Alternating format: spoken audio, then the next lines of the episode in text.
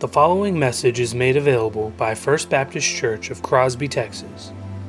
For more information or to help support our ministries, please visit us online at fbccrosby.org. Amen, church. Remain standing with me this morning in reverence to the reading of the Holy Word of God. This morning we'll be reading from Deuteronomy chapter 6, verses 20 to chapter end. First Baptist Church of Crosby, hear the word of the Lord. When your son asks you in time to come, what is the meaning of the testimonies and the statutes and the rules that the Lord our God has commanded you, then you shall say to your son, We were Pharaoh's slaves in Egypt, and the Lord brought us out of Egypt with a mighty hand.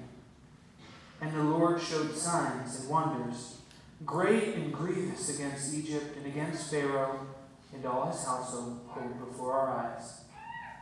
And he brought us out from them, that he might bring us in and give us the land that he swore to give our fathers. And the Lord commanded us to do all these statutes, to fear the Lord our God, for our good always, that he might preserve us alive as we are this day. And it will be righteousness for us if we are careful to do all this commandment before our Lord our God as he has commanded us. And all God's people said, Amen. You may be seated.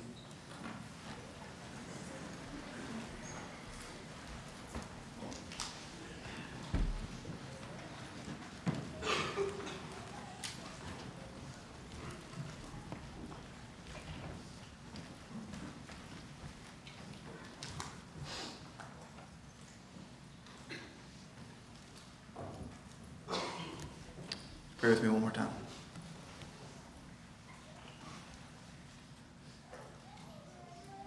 Father God, we ask that you would still our minds and steady our hearts. That you would give us eyes to see and ears to hear, hearts to believe what you've said in your word. Father, I pray that you would restrain my lips, allow me only to say that which is helpful and true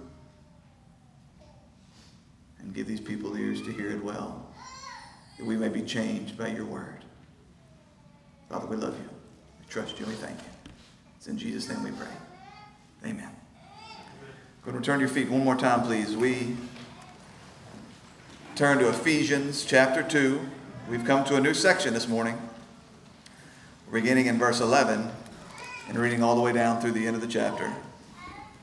This is the holy, inerrant, infallible, sufficient, authoritative Word of God.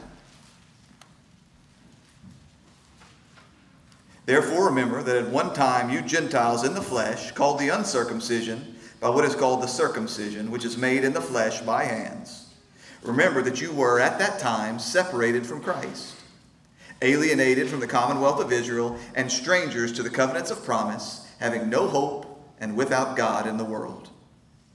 But now in Christ Jesus, you who once were far off have been brought near by the blood of Christ. For he himself is our peace, who has made us both one and has broken down in his flesh the dividing wall of hostility by abolishing the law of commandments expressed in ordinances, that he might create in himself one new man in the place of two, so making peace, and might reconcile us both to God in one body through the cross, thereby killing the hostility. And he came and preached peace to you who are far off, and peace to those who are near. For through him we both have access in one spirit to the Father. So then, you are no longer strangers and aliens, but you are fellow citizens with the saints and members of the household of God, built on the foundation of the apostles and the prophets, Christ Jesus himself being the cornerstone, in whom the whole structure, being joined together, grows into a holy temple in the Lord. In him you also are being built together into a dwelling place for God by the Spirit. All God's people said, Amen. You may be seated.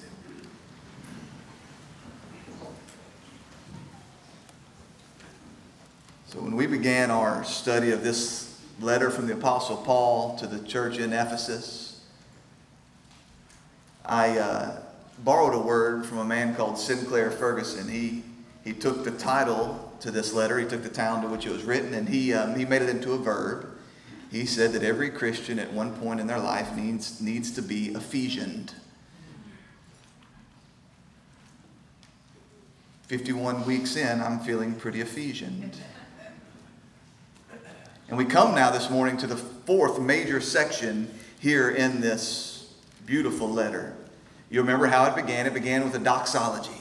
Blessed be the God and Father of our Lord Jesus Christ, who has blessed us in Christ with every spiritual blessing in the heavenly places.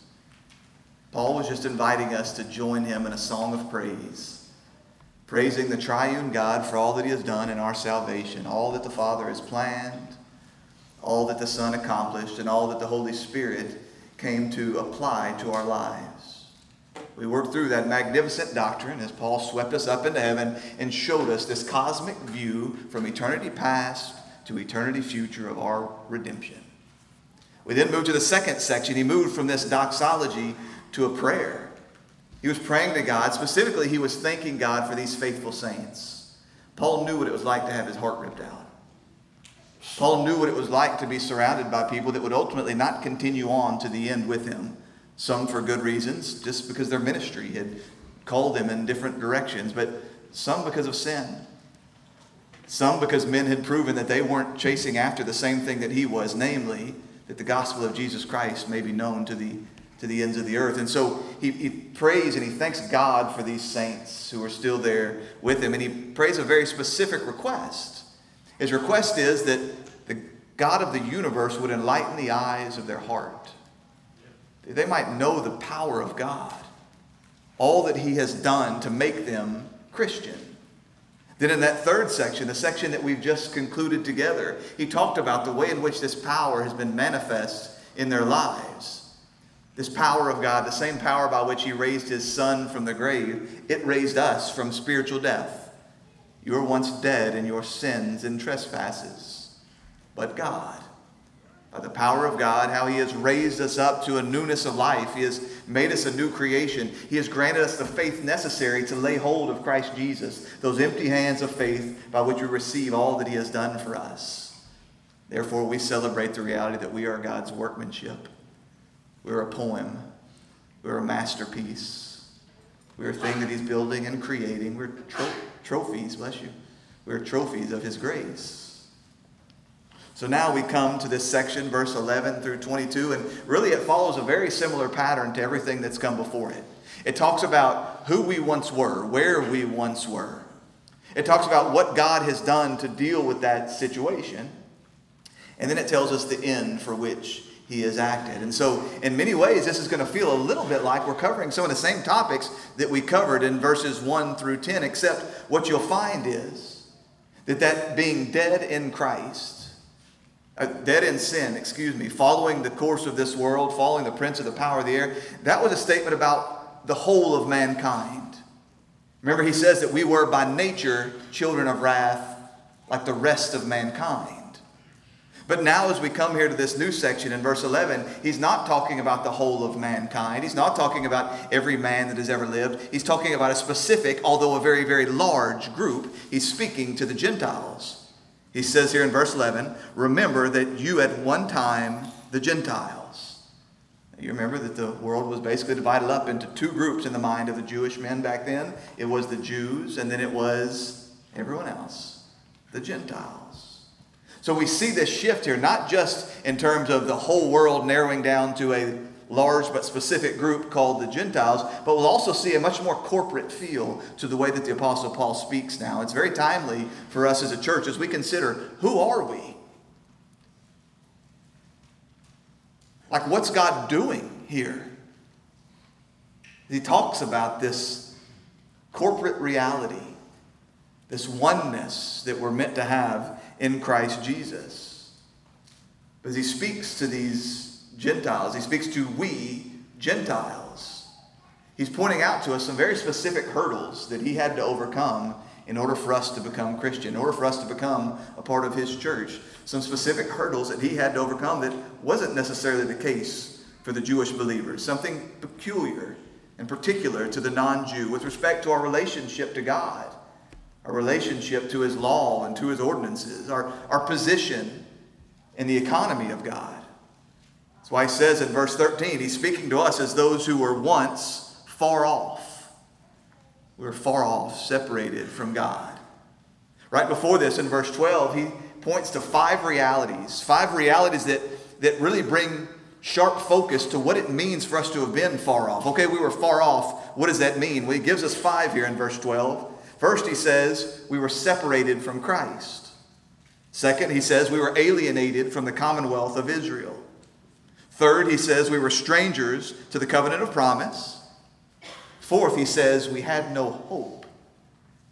Then, fifth, he says that we were without God in the world It's making clear that the Gentiles once had no claim to these things. We were not heirs to any of the promises, any of these spiritual blessings which belong to God's people. And he sums it all up with being without God. I've told you over and over and over again the ultimate promise of God in Scripture, the promise that resounds in every single administration of this covenant of grace is I will be your God, and you will be my people. He says, There was once a time when you were far off without God, without hope in the world. But he goes on to say, But now in Christ Jesus. Verse 13, he says, You are brought near by the blood of Christ. Verse 19, he says that we are fellow, fellow citizens with the saints and members of the household of God. Yet again, the Apostle Paul is anxious to make sure that we recognize what God has done the hurdles he had to clear, the power necessary for God to welcome you into his family. What does it take to make a man a Christian? So he wants us to see this all that was overcome by God, not only in reconciling us to himself, but in reconciling believing Jew to believing Gentile. That's what we see right here in verse 11, as he talks about we who are once called the uncircumcision by those who were called the circumcision. This is that dividing wall. In verse 14, he calls it a middle wall of partition, a dividing wall of enmity and hostility between Jew and Gentile. This seemingly insurmountable gulf that existed. Again, I tell you, it was the Jew and then it was everyone else. But Paul makes clear that this wasn't just a separation on paper, this wasn't just a separation in status, that there was enmity, there was hostility between them. But he goes on to say that God has not just reconciled us to himself as Gentiles, but to all believing Jews as well. He has broken down that dividing wall, he has broken down that hostility. Verse 15 says, creating in himself one new man in the place of two. Where there once was two, now there is one. Verse 16, reconciling us both to God in one body through the cross, thereby killing the hostility. That in this reconciliation into one new man, into one body. And part of the work of what Jesus Christ has done on the cross is he has obliterated that hostility that once existed. Now, this is not the first time that the Apostle Paul has hinted to this kind of unity, has hinted to this middle dividing wall of partition coming down. You remember at the end of, uh, of that first section there in chapter 1, verses 11 through 14, he talks about we, speaking of the Jews, we who were the first to hope in Christ, and you also when you heard the word of truth, the gospel of your salvation, and believed in him. There were hints of what he now says explicitly here. That the thing that joins us together, the thing that takes down this hostility, the thing that removes this dividing wall is nothing other than the cross of Jesus Christ and those who hear and believe. That by that he is joining us together. Not only calling individual men to himself, but calling us together that we may be one that we will experience these eternal spiritual blessings. We'll experience the grace and mercy and unmerited love of God, this kindness of God, that we will experience it together as one people, as one body, as one church. That's what God is doing. Pray that you haven't lost your sense of awe at the wonder of this. It would be enough if God had called you to Himself to live this thing out like a lone wolf but the blessing of the body, the blessing of the people of God, the blessing of making those who were once the most fierce of enemies into brothers. We must be reminded there's no other place where real unity can be found other than in the gospel of Jesus Christ. Verse 17, he says that he has come to preach peace to those who are far off and peace to those who are near. There is no other peace. There is no other lasting unity. What I have found in my short 44 years of life is that people have this tendency with regards to trying to build peace or trying to build unity. There's really, there's really two ditches that men tend to fall in. The one ditch is we build boundaries where there ought not be boundaries. We set up walls, we set up divisions, we set up camps, we choose parties based on things that should never divide us. And yet they cause division. They make men that should be brothers and friends into enemies and strangers. But, but the other ditch over here is to ignore real differences, to ignore the things that God says actually matter, and to seek to build unity on a basis of something where there will never be real and lasting unity. And what he's saying here is if you want real unity, the answer isn't programs, the answer isn't to ignore differences. The answer isn't trying to pretend like we are all the same. It's to come to Christ Jesus and allow Him to build us into one thing, into one body, into one people. And if we seek to build unity on anything else, such a thing will never last. And so, if we want to be a unified people, not just the Church of First Baptist Crosby, but the church, but of course, it must begin with us here. These are your brothers and your sisters. If we want unity in this place, we will find it nowhere other than the gospel of Jesus Christ. That the stronger our understanding and appreciation of who Christ is, of what he has done in our salvation, the more we behold the glory of God's grace in our lives, the stronger that bond will become. The less there will be room for division for backbiting, for fighting, for alienation, for feeling left out? That the answer is simple quit looking at each other and look to Christ. Quit looking at yourself so much and look to Christ. I can tell you something else that I've learned in my short 44 years on this planet and my even shorter five years as pastor of this church that everywhere I find professing believers experiencing some sense of disunity, and alienation and enmity. I can guarantee you that when I sit down and I visit with those people, what I find is they have not spent enough time meditating on the glory of God's grace in Christ. Within marriages, within friendships, within business, and certainly within the church. Anytime there's division like this, I can promise you that one party or perhaps both don't have a clear view of the gospel of Jesus Christ, or they've allowed themselves to take it for granted.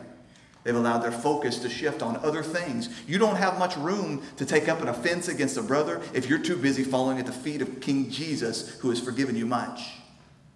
You don't have much room in your heart to hold on to anger and, and unforgiveness, to make the man sitting across from you, who is your brother, into your enemy when you're so overwhelmed by the mercy and the demerited kindness of Christ Jesus in your life. And so we build our unity based on this, knowing who we once were.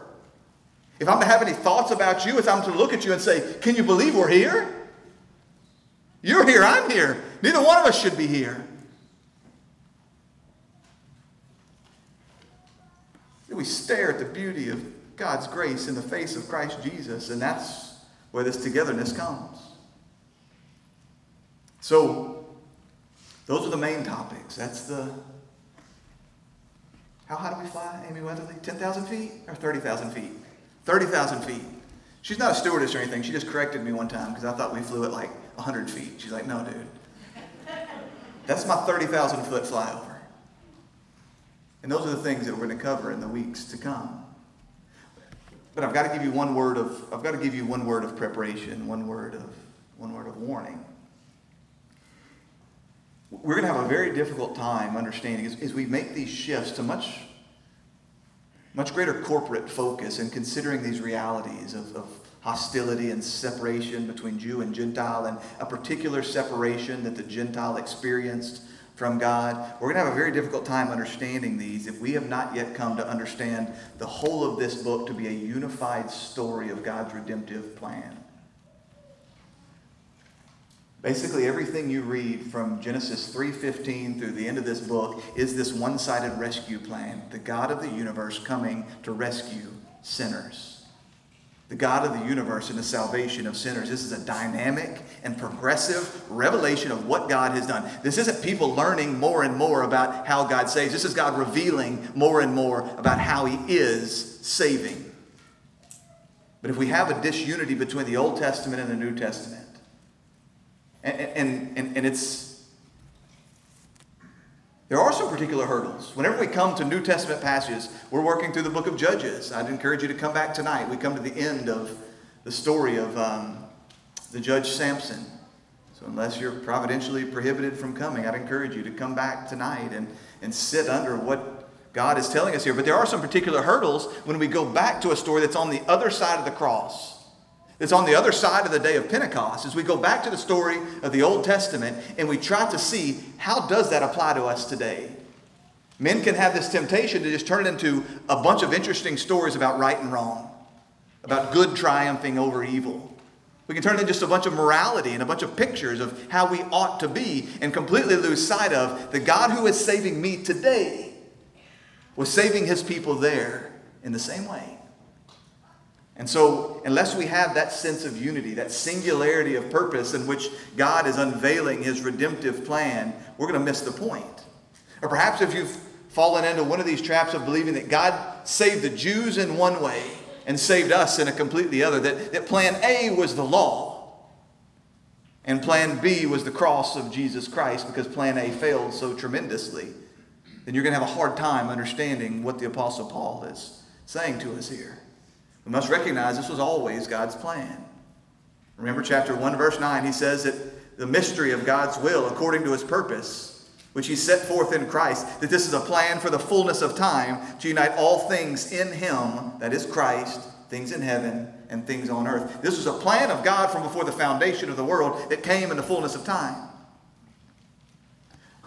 Chapter 3, verse 8, we're going to get to these words that Paul has been called to preach the gospel to the Gentiles a mystery hidden for ages in God, so that through the church, the manifold wisdom of God might be made known to the rulers and authorities in heavenly places. He's saying he is preaching a sermon to the angels and the demons, a sermon of this unity, a sermon of this reconciliation, a sermon of the glory of God's grace and the salvation of us, those who were once far off. He's preaching this, but he goes on in verse 11 to say that this was according to the eternal purpose that God has realized in Christ Jesus our Lord. This was always God's plan. We are not plan B. This is why, even when we see in the coming of God to Abraham, he says that through you the nations of the world will be blessed. That salvation is of the Jews, but to the world. And so, unless we have that in view, we're going to miss out on all that God has for us to see here in this beautiful picture, this beautiful passage. So, let's go ahead and look at it. First two words there. Therefore, remember. Therefore is just a just a reminder that we're to look back at everything that has just led up to this point. That these aren't two segregated thoughts, or this, this isn't some altogether new teaching that the Apostle Paul is launching into. Tying back to everything that we've just said, that because God's grace is what must come in salvation. Because by the power of that grace, He has brought you from death to life. Because of a great act of love, He loves you because He has loved you. He has made you from an enemy into an adopted son. Because He has done all of this in a way that can only be attributed to grace. It is not of works in a way that man cannot boast. Therefore, because of all that, because of all that we have just studied, He gives us a commandment here. What is it? Remember. There's our first imperative. I've, I've told you that in very broad strokes, very generally speaking, Paul's letter to the Ephesians breaks up into two parts. The first three chapters are the indicative. It's all the things that have happened, all the things that are true of you in Christ. And that the last three chapters are all the imperatives, all the ways that we are to live in light of who we are in Christ Jesus. And yet, what we see right here is here is our first imperative in the whole of this letter. And the first imperative is to do what? Remember. Remember. An act not just of the mind, but of the heart and of the soul. He says it twice here, actually. Remember, he says, he says here, therefore remember, and then he goes into a parenthetical statement that God willing we'll cover next week, speaking about the circumcision versus the uncircumcision and the things that God has called his people to do and the way in which it affects them in the flesh. And then at the beginning of verse 12, he comes back and says it again remember. Now, Scripture is filled all over with calls to God's people to remember, or sometimes in the negative, we're called not to forget. Specifically, all throughout the Old Testament, he's, re- he's repeatedly calling his people to remember that day, to remember the day of your redemption, to remember when you were enslaved in Egypt, to remember my power in calling you out of slavery, to remember what I've now called you to. Remember my mighty hand in your salvation. Remember. I've told you often about the fact that this was the prelude to the Ten Commandments.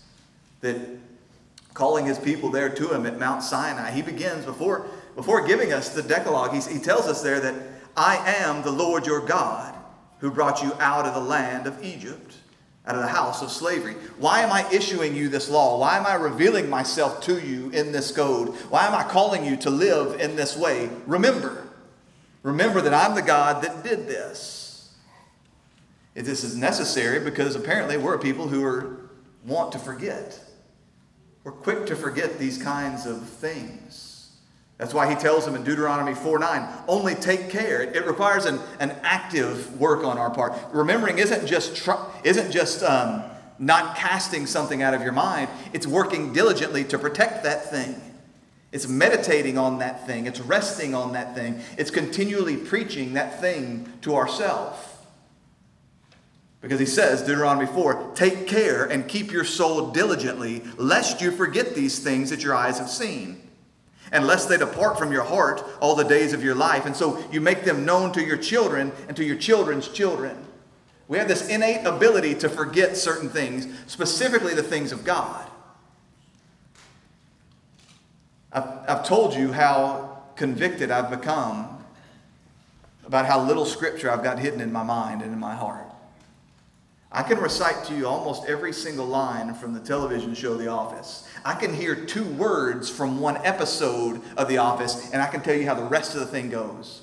I can tell you some meaningless, statist- meaningless statistics about baseball or football or basketball heroes from my childhood. I can tell you about all manner of things that are meaningless. But have I not guarded my heart and taken care to keep my soul diligently to hide the things of God in my heart by preaching them to my children and someday to my children's children? He's saying this is an activity, this is an action, this is an aggressive thing. I've got to work hard not to forget these things. So again, I say, do not remember, uh, do not forget. It isn't just about holding on to something mentally. It's contemplating, it's meditating, it's resting, it's preaching, it's reciting. It's allowing ourselves to routinely think about what would have been had I remained outside of Christ. And that's uncomfortable. Allowing myself to remember who I was outside of Christ and what I deserved outside of Christ. But this is the heart of worship, isn't it? How often do we find King David throughout the Psalms calling people to remember their desperate estate? Like Jonah sinking down in the water. Down, down, down he goes, and the seaweed wrapping around his head until he's at the base of the mountain. But then God shows up. We're to remember these things, and that's what drives our worship. Psalm 143 5. I remember the days of old. I meditate on all that you have done. I ponder the work of your hand. That these are the things we've come to celebrate even today power of God and redemption, the power of God and salvation. And so it helps to keep his people in this act of remembrance. He would call them to do particular things. You remember the prophet Samuel, 1 Samuel 7:12. He takes a stone and he sets it up. After the people of God have been redeemed, after the Philistines had been thrown into confusion, the people pray, the people repent, and then it says Samuel took a stone and set it up between Mizpah and Shin and called its name Ebenezer for he said, Till now the Lord has helped us. We set up these monuments in our life as reminders that up until this point, God has every time helped us. Every time he has lived up to his promises. So he calls his people to look to this stone, to look to this marker, to look to this monument, and remember the goodness of God. You remember in his farewell address, 1 Samuel 12 24, he says, Only fear the Lord and serve him faithfully with all your heart, for consider what great things he has done to you.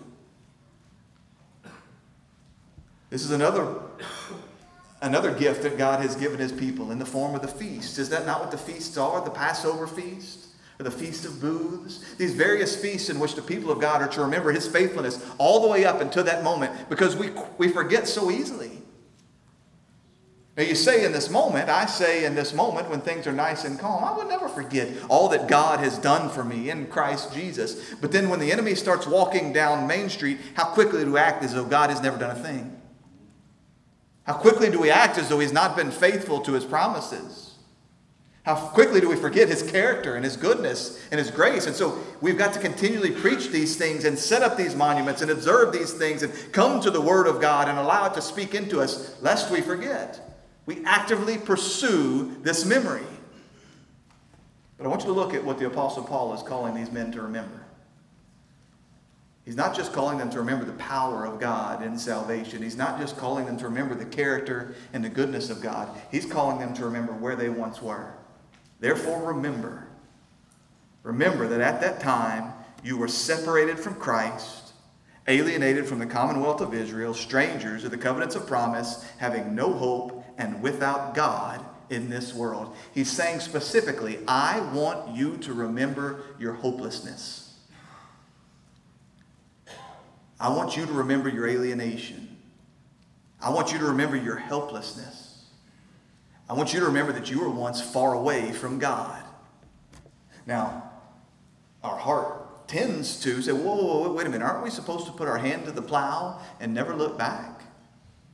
Aren't we a victorious people? And isn't that the work of the devil to try and remind us of our sin? Isn't that the picture? That God calls us to fix our eyes forward, and the devil wants to keep dragging us back to who we once were. Doesn't Scripture tell us that God has forgotten our sins and removed them as far as the east is from the west? That's in part why we can have such a difficult time with the first three verses in this chapter 2, talking about our wretchedness, our depravity, our lostness and deadness and sin, the fact that we were by nature children fitted for wrath. Part of the reason we can recoil at this is because we don't want to think about those things. We want to move forward as those who have been made into something new. And won't the enemy just use this memory of who we once were to drag us right back into that last lifestyle?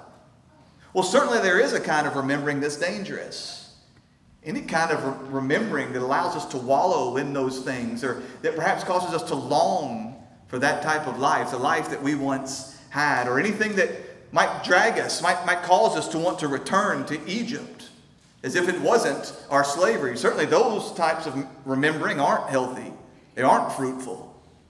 And there is a faulty rem- remembering, faulty remembering. Numbers 11 4. Now the ramble that was among them. This is as Israel is there in the wilderness, having been redeemed from Egypt. Now the ramble that was among them had a strong craving.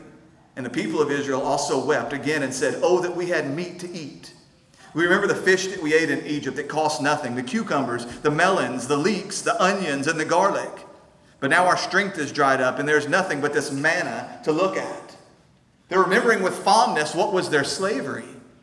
They're remembering with fondness what was death and separation. They're, they're remembering as if it was a joyful thing. And the, the most practical picture of this, I, I probably shared this with you before, but there, there's a time in a man's life, right? He, he, he graduates high school or college and he gets him a wife and he has him some children and then life starts to settle in and you'll hear these men that'll say, oh man, if I was just 22 and single again, if I, man, if I was just 21 and single again, I'd have a new girl out on a date every night. Man, life would be good.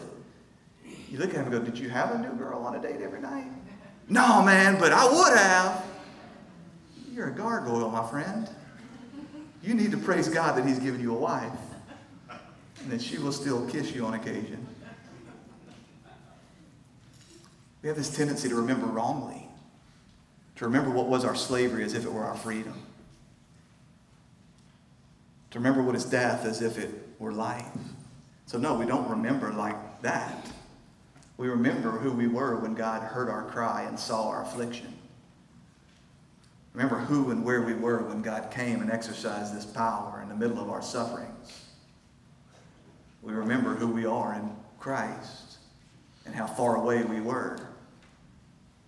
It's in this remembering that we prevent ourselves from ever trusting in our own beauty. How did we just conclude, verse 10? That we are his workmanship. We are something new that he's building, not us.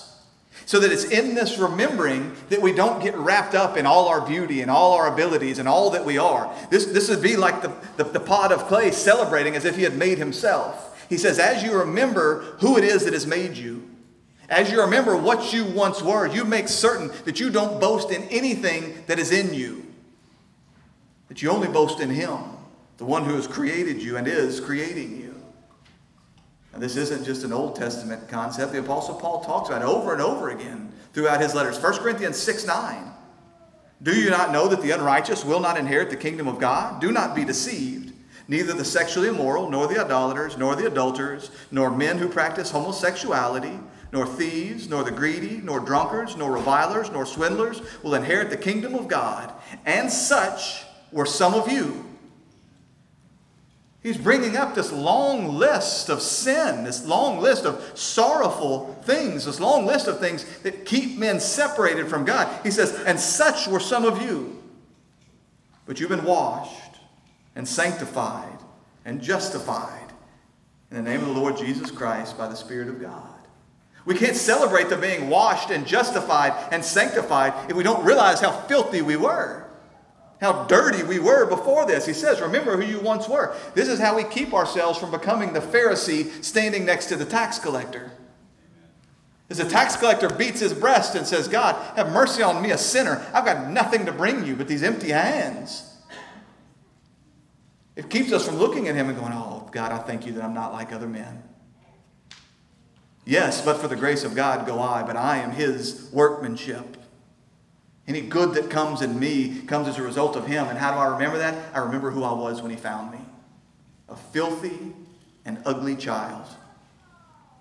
Nothing about me lovable, nothing about me worthy. Therefore, I remember that I'm a trophy of God's goodness and His mercy and His power and His grace. Now, if this causes you to be disheartened, this causes you to be discouraged, if this causes you to be bashful about coming to Him in worship, if this causes you to doubt today as we come to this table, if that's who I once was, how can I come to this table? If the preacher reminds me of who I once was, how can I possibly come to this place? Beloved, if that's the reaction, I submit to you that you're looking at it through the wrong lens. You're not believing what the scripture actually has to say about it. You're missing the point. You need to understand that even in glory, even in the eternities of heaven, you will not be unaware of your sin. Worthy is the Lamb who was slain to receive all power and wealth and wisdom and might and honor and glory and blessing. Why is he worthy? He was slain. Why was he slain? You don't get to heaven and see the Lamb who was slain and say, Man, I'm so glad he was slain for all y'all. So when you finally see the Lamb who was slain and you see your Savior face to face, as you finally see your sin the way God sees your sin, you see your Savior, the one on whom that sin and the curse has fallen, in some kind of way, you will not be filled with sorrow and tears because the scripture promises. You think, how can that, how can not, that not leave me as a puddle of mush? How can I possibly look him in the eye? How can I possibly rejoice for all eternity knowing these things that were once true? Revelation 2:14 there will be no mourning or crying or pain. What has he said in the passage just before this? That the immeasurable riches of God's grace and kindness come upon us. It's grace and it's kindness and it's no pain and it's no tears and it's no sorrow. In fact, it only causes our joy and our satisfaction and our pleasure and our worship to increase. Because as you see this sin for what it is, as you see it for a thing that's been defeated in Christ Jesus, you can't help but rejoice when you, for the first time in your life, recognize all that He has redeemed you for and just how unworthy you are. In addition to this, as you're able to look back and you say, God, I know that you work all things for my good, I had no idea that included even that. You did good for me, God, in my sin in my rebellion, in my wretchedness, in my depravity, in my ugliness, in my filthiness, you did good for me in that that wouldn't have otherwise come. And so I'm in, filled with joy and praise even now. That's the lens that we view this through. And I think we see a picture of it in the New Testament. In the life of Jesus, Luke 7, verse 37. I, I seem to come to this text at least once every couple of months, it seems like, at least referring to it.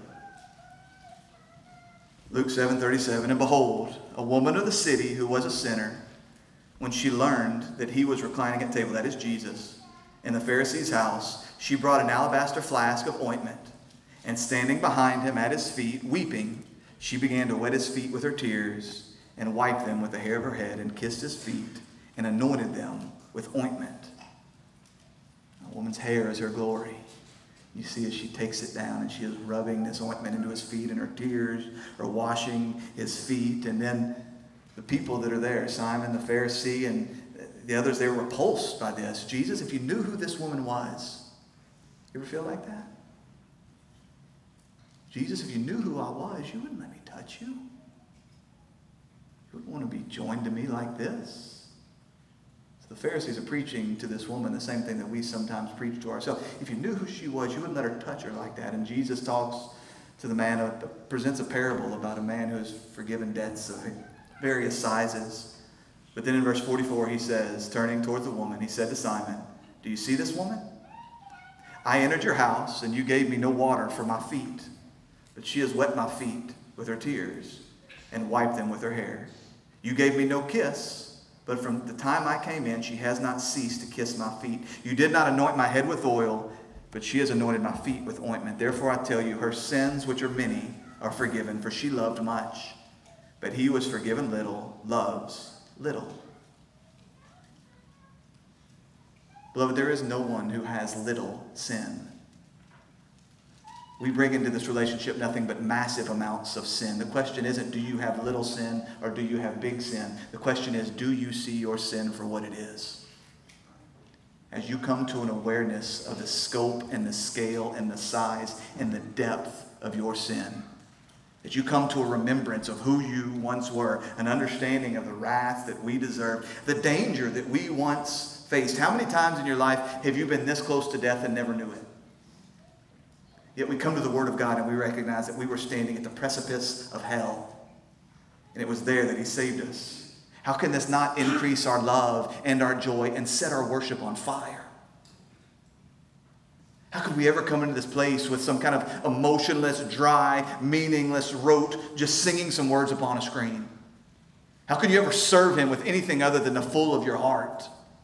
How can we be quick to, un, to, to, to, hold on to unforgiveness and slow to forgive and extend mercy and love and grace to those who are around us if we know that these things are true? Therefore, he says to us, Remember, remember who you once were. Remember where you once were. But the reality is, we can't do that. We say, Well, I don't want to remember now because now I'm redeemed, now I'm free, now I'm victorious. Fine, I would have thought about those things then, but why remember them now? You can't remember them then. You couldn't think rightly about them then. Do you understand? It's only on this side that you'll actually remember what He has done, as He has enlightened the eyes of your heart. Again, I tell you, how, how many times have you been this close to death and never had a clue until you look backwards? He says it's only here, once you've been redeemed, that you can recognize where you were. Because you've got an enemy that works desperately to shush you to sleep, to lull you to sleep, to convince you that there's peace peace where there is no peace. So it's only now that we can remember, it's only now that we can rightly see, is the Word of God reveals to us, discloses to us where we once were.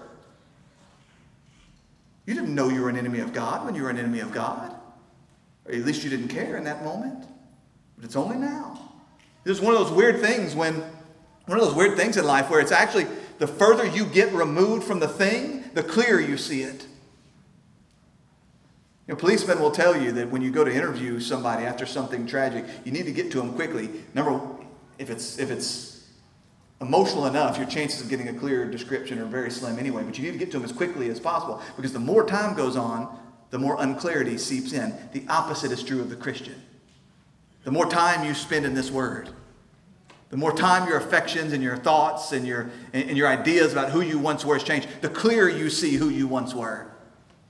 So, as an 85 year old, you should be able to see more clearly who you actually were in your 20s than you did at that time. So he's saying, remember. Remember through the lens of my word. Not to discourage you, to drag you back into that life, but to increase your joy, to elevate your worship, to make his glory known more fully to yourself and those around you that you preach this story to, that all those things that you look back on and despise, that those things, even those things, will be used of God in service to your happiness.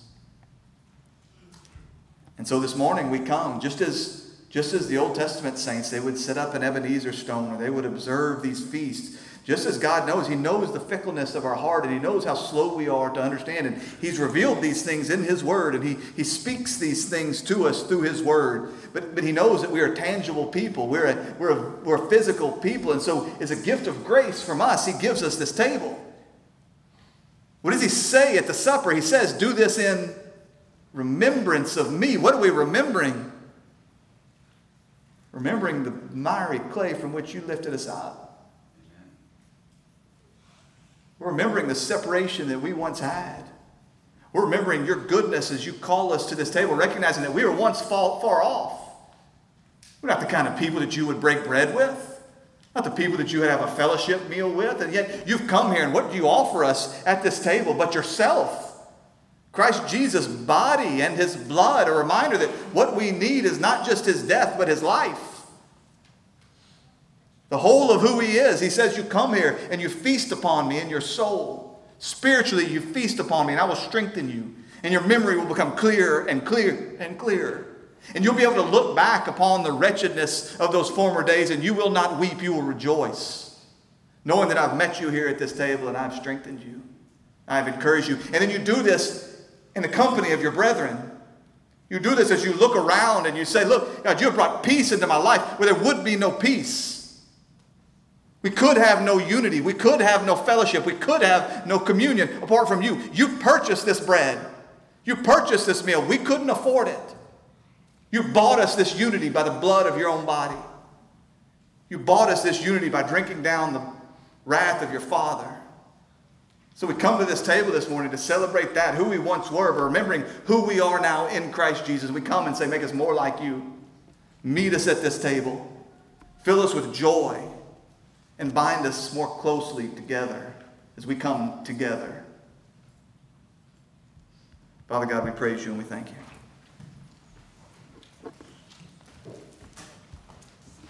We want to be a people who remember. We thank you that your memory is perfect. Over and over in your word, you said, I have not forgotten my covenant. I have not forgotten my promises. So we come to this table this morning to remember your goodness and your steadfast love. We come to remember all that you have done for us, even as we were dead and far off.